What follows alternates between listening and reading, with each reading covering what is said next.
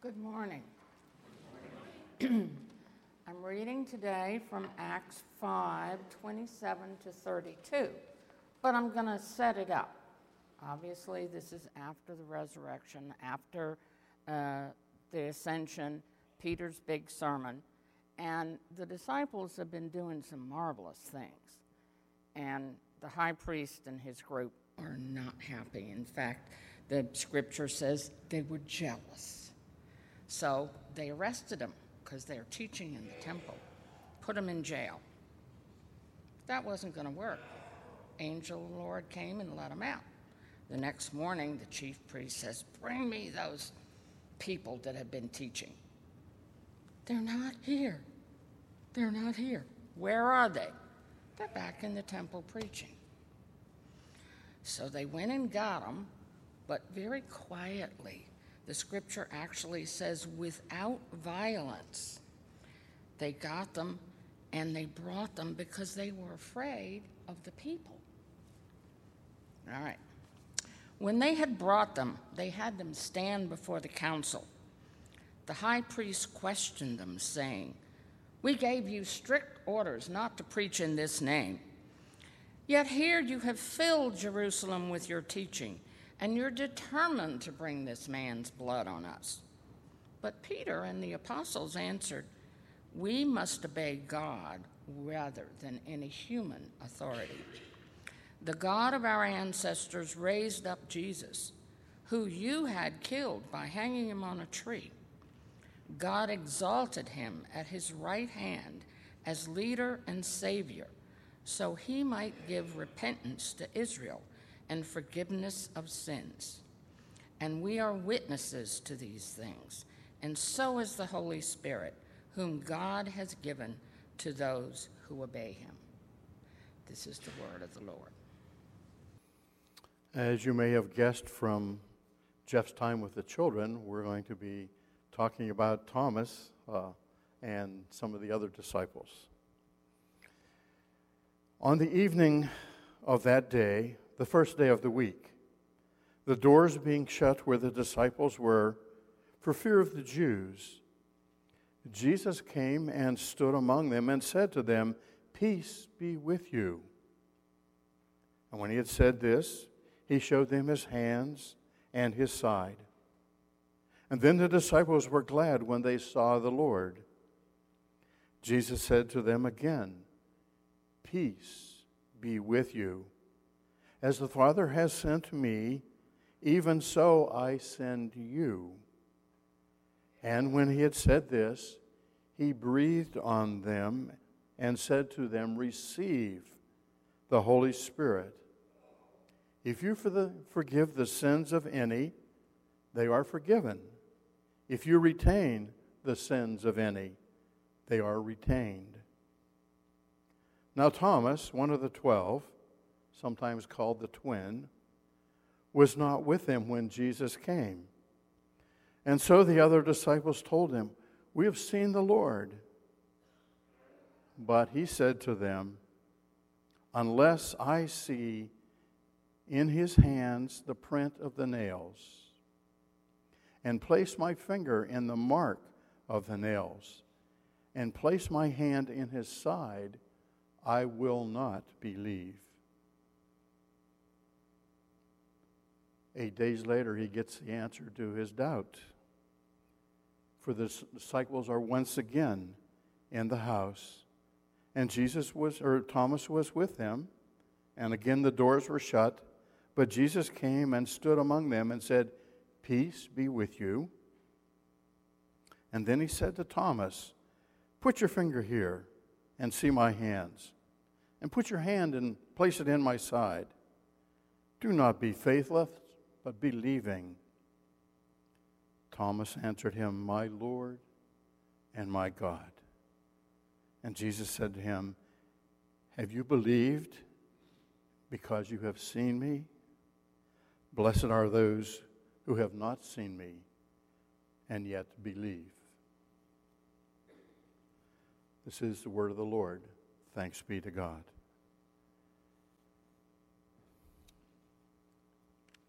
Oh, gracious God, we ask that your Spirit would move among us, that we could experience and see and believe, and yet believe without needing to touch. We ask this in your name. Amen. Each and every one of us in this room can readily identify with the disciples who are gathered in that room behind the locked door. For each of us has experienced losses in our lives which have sent us into grief and despair. Now, the loss may have been the loss of a job, a pet, a loved one, a relationship, but each loss sets off some level of grieving within us. For each lost event means that some source of comfort or purpose has been lost to us. And we find ourselves in grief asking, amidst the kind of confusion that goes on, what is going to happen to me now? How can I go forward without this part of my past life? And there's probably not a week goes by that I don't sit with a family who has just experienced a loss and had them ask that very question What's going to happen to me now? How am I going to go forward? How am I going to learn to pay the bills and take care of the car and all those questions that flow through our minds.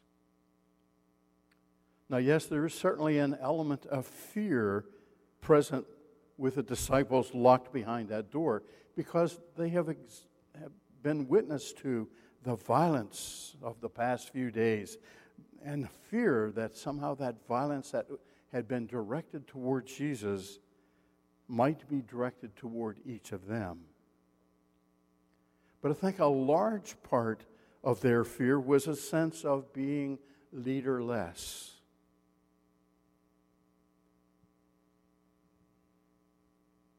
And I think a part of that sense of being leaderless was also a sense of shame and guilt that when the events turned ugly, they had slipped away into the shadows. And so they're now questioning if they have the strength and the courage to continue the ministry that Jesus had started with them, had actually called them to.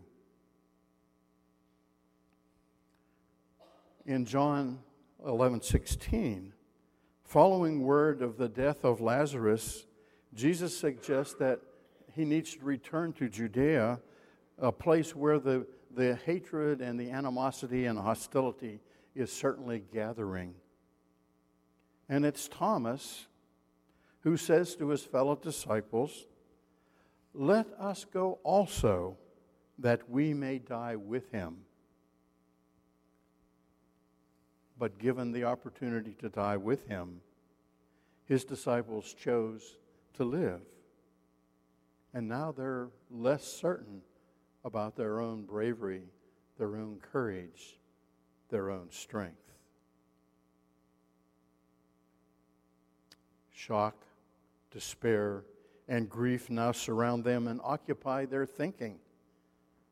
You can imagine them behind that door trying to, to answer the question for themselves or one another how could this be right?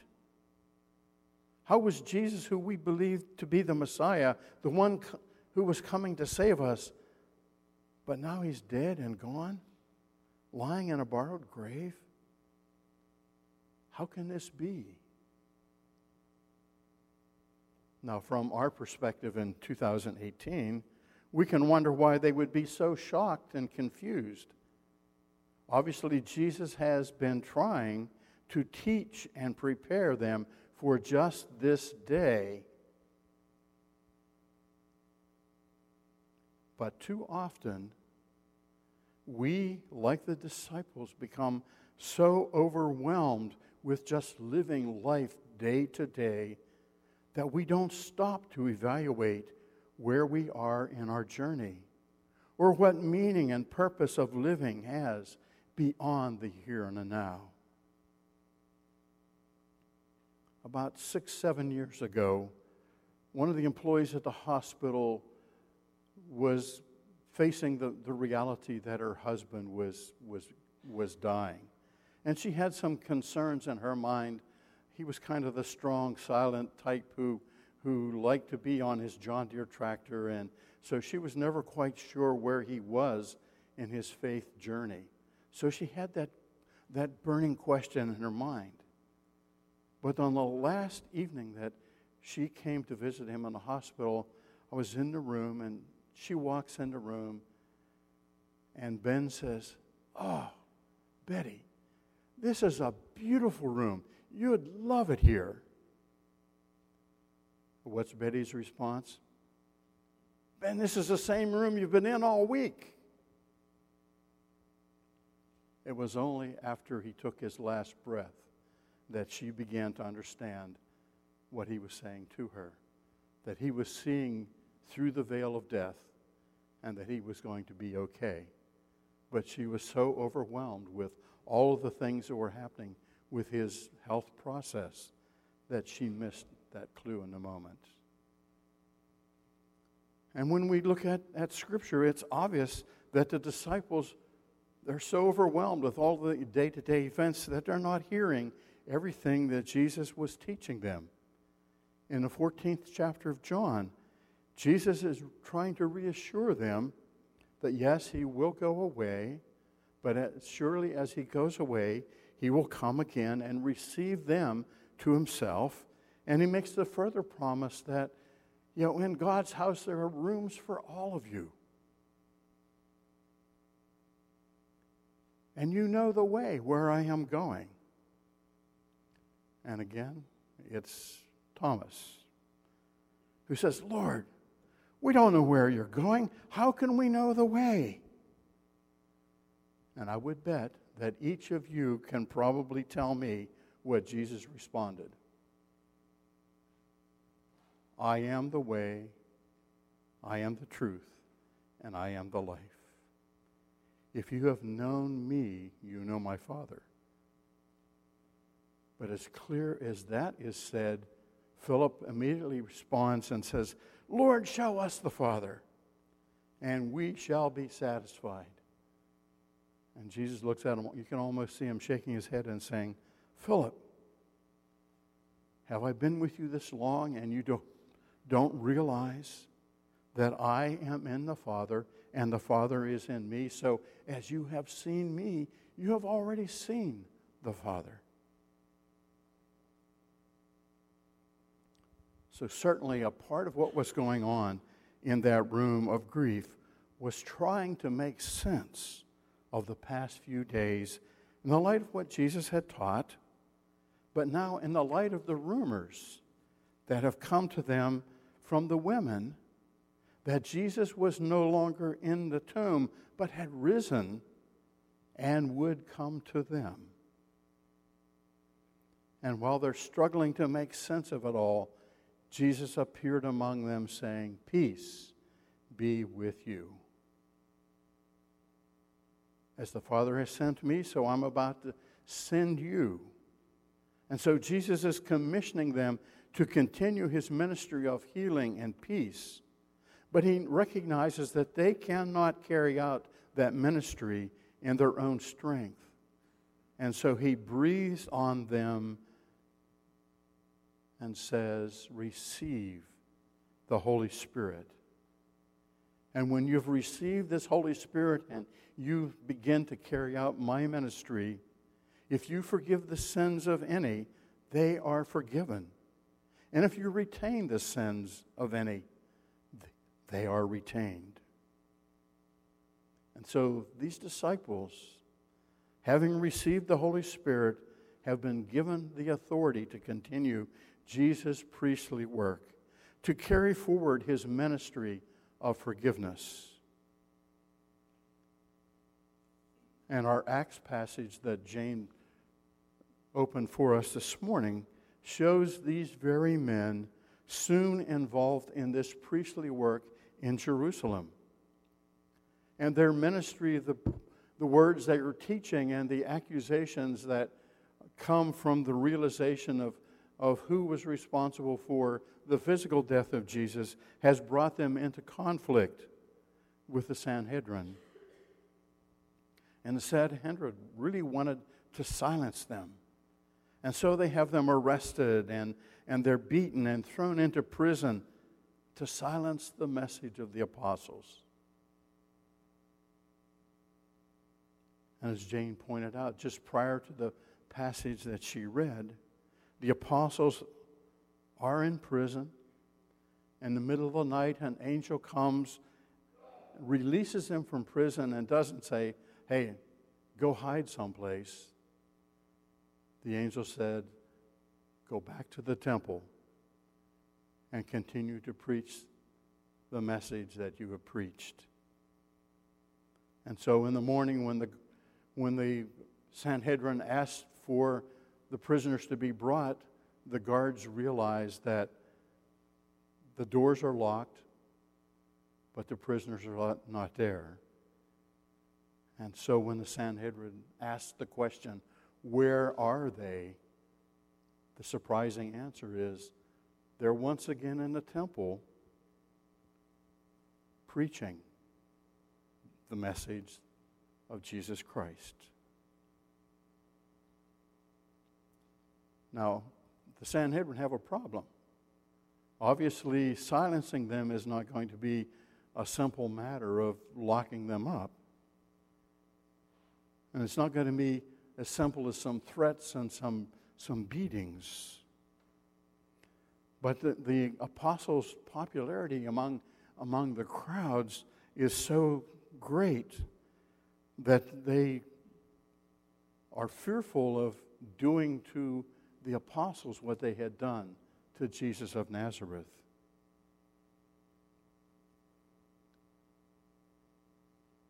But they call them bring them in, to rearrest them, and to bring them back for further warnings. And when they were brought back before the court, Peter spoke out using the same three points that had been a part of the message that they had been preaching for days. Those three points number one, he and the apostles must obey God and not men, including the council, the Sanhedrin. Point number two that Jesus Christ is God's Messiah and he's alive. And point number three God's Holy Spirit is living among us. And you can only imagine that Peter's message only served to further anger and frustrate the members of the Sanhedrin and they began to conspire a way to put them to death. But their plan is ultimately diverted when one of the Pharisees, named Gamaliel, says, Hey guys, keep away from these men and let them alone. For if this plan or work is only of them, it will come to nothing. But if it is of God, you will not overthrow it. In fact, you will be seen as fighting against even God. So, through the grieving process and through Jesus' repeated, once again coming in touch with them and, and allowing them to experience his physical body, he has verified for them that he was truly the Messiah but he also empowered them with the Holy Spirit to move forward with his ministry that he had begun.